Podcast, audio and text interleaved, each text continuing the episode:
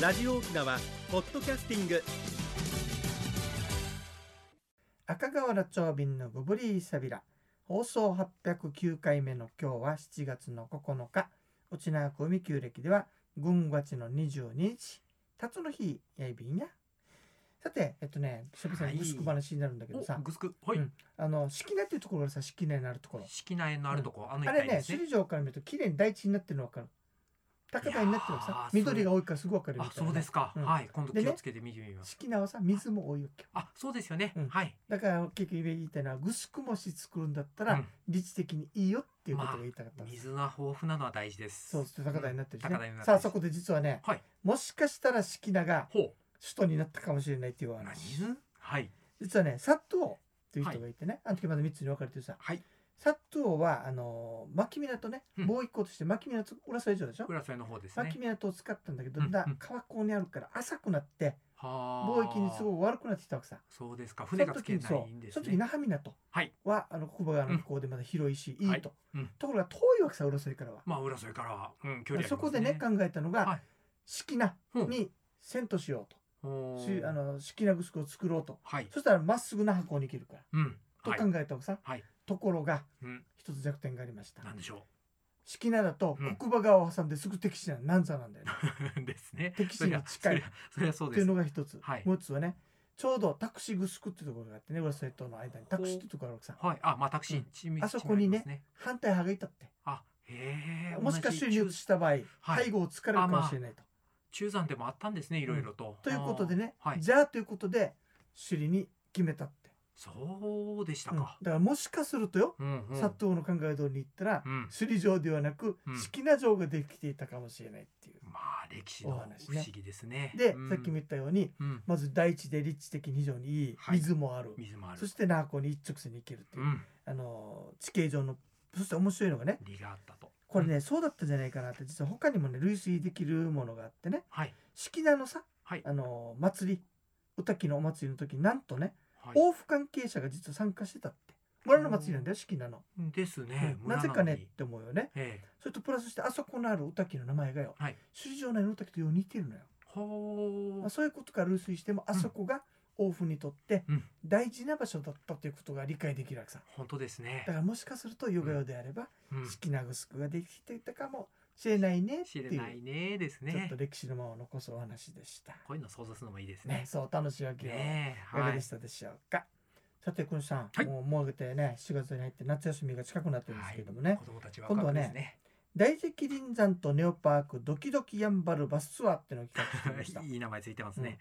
これねこの大石林山、はい前にも言ったんだけどあの、北部のね一大パワースポットで、そうですよ琉ね球奥勢ももしかすると一番だったんじゃないかなと思うぐらいうのんパワースポットなんですよ。はい2億5千年前の地形が残っていてね、はい面白いのがこの岩の間を通っていくとさはい幸せになれますとかさそ子う今す宝ごにい恵まれますとかさ説明たくさんいろんな面白いのがあいたるだわけけるんですよそねこをね専門のガイドさんがご案内しますというのが一つのポイント、はいそして長尾の大好きな動物あネオパークねねいいですあっねち本当に鳥がねい上にあの網張ってて、うんうん飛び回るさはい自然に近い形で動物を増やることができるあれは日本ぜパひーク一度は見に行った方がいい楽でしいすよねうレんッサーパンダいるわけですよ、はい可可愛いよ愛いですよでそこに2箇所を訪ねます、はいそして、えー道の駅国神でお土産を買ったりするわけなんですがはいさあバスの車中は全て長便がバスガイドとしてなんとガイド豪い華たしますので、はい夏休みの子どもたちと一緒に行けばはい夏休みの宿題のネタそにうも使えるだろうっていうことで企画をいたしましたはいそれでランチバイキングは、えー、湯河ン沖縄でやります。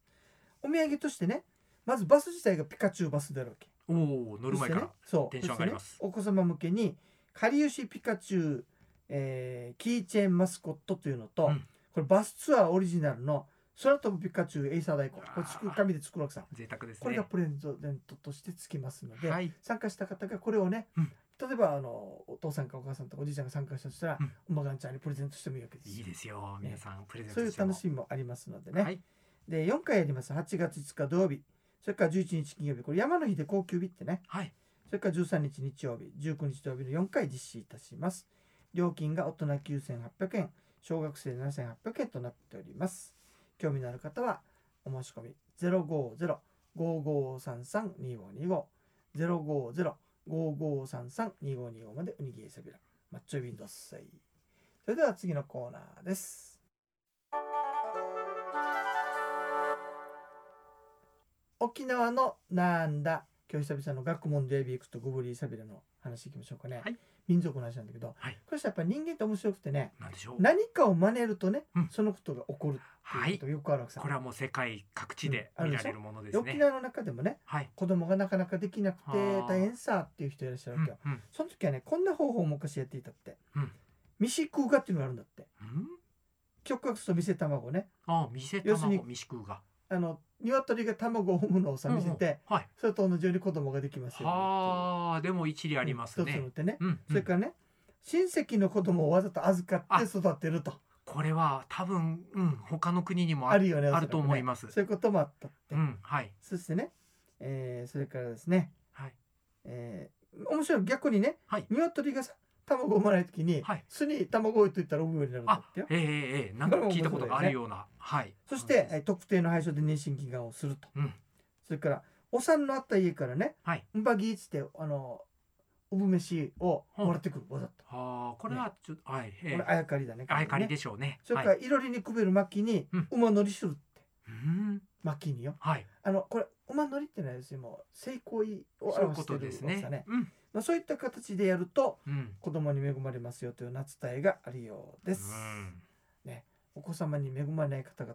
やってみてはいかがでしょうか本当でそすれからね。子宝の配所ってのは結構あるんでねはい。知りたい方はぜひ番組にメールよろしくお願いしますぜひ。いやらしいコマーシャルでした いえいえ。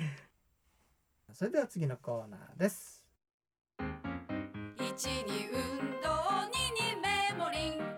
私が私であるためにメモリン一に運動二にメモリンあなたがあなたであるためにメモリン One, two, smile. OPS. 沖縄ツーリスト。ひくねさん はい。なんか先週からすんごく楽しみにしてたんだけどなんかはい法案ができたっていう話なんだよ法案がねできた話です。はいじゃあよろしくお願いしますはい、ありがとうございます。えー人生100年の時代をサポート、メモリンがお届けする健康ワンポイントのコーナーです。本日は認知症基本法についてその2です。えー6月14日、認知症基本法案が成立されました。本日は先週したお伝え、えー先週お伝えした情報から具体的にどのような変化が起こりそうなのか考えてみたいと思います。まず大きく変わりそうなのが認知症に対する社会の意識です。えー法案で明確に予防などを推進していくと書かれたのは大きい変化になると思います国民は認知症の予防に必要な注意を払うように努めなければとも書かれていますし国及び地方公共団体は予防の推進を行うと書かれています早速大阪府では希望者を募って認知症のリスクリスクの検査を行って予防のためにできる運動などを実施して情報を共有そして認知症の予防につなげていく動きもあるようですみんなで地元の取り組みに注意をしていければいいですね以上メモリーがお届けする本日の健康情報でしたはい、ありがとうございます。はいこれはさなんかの会社ではこういったその何かに関わるとかそういう予定はないの。もう関わりたいとは思っておりますけれどもこれからですねんまだまだあの社会がどうやっていこうかっていうのは様々にイベントですとか、うんあの啓蒙啓発の方で出てくるとは思うのでそこで何かお力になれればと思ってますまだまだこれからのお話ですはい、ありがとうございました。。ありがとうございますす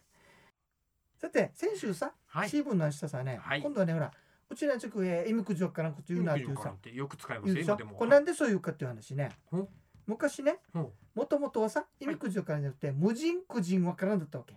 結構しっかり無人くじんわからん、聞いたこ文と字なっいていうのですねは文字ね。文字はい個字っていうのは個字由来の個字。はあだから文字も個字もわからないっていう意味だわけ。はい昔松川にさ、はい凡字かなんかの日が経ったって。へえ凡字凡字だから一般の人分からわないかんないっでて言すよってねね宗教関係だ者から何が書いてるのか分からないという意味で、うん無人苦人分からんうんうん間違わぬ非文という言葉になったってへえこれがだったんです ね無人苦人無人苦人分からんが縮まっていって、うん意味くじ分から んって何書いてるか分からないという意味それ現から代で転化して、はい何言ってるか分からんといや意味くじ分からんこと言わんけうっんていううんうんその意味で使ってそまんすな風になったそうですよはいうちなうちのなしでしたいかがでしたでしょうかえー国吉さん、はい暑さ BC がね、ねえ頑張ってきましたけどもいやいいね、天気今日もでし時た間がやってまいりました。はいいろんなお話を、はい昔話したものを短くしてさは、あのより詳しく話しないといけないなってるんですよ。昔だって3分ぐらいかかって説明したんだけど、はい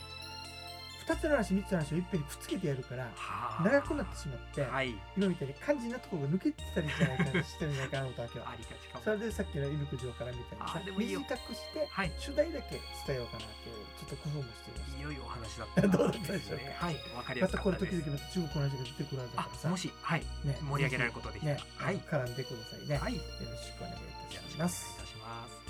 えー、というわけで皆さん暑いんですけれども、ぜひあのね体にはそう気をつけて頑張っていきましょうね、えー番組のご案内や赤川長瓶とメモリーの国吉エビータンはい上位口コミ装置一一平平二平デビルは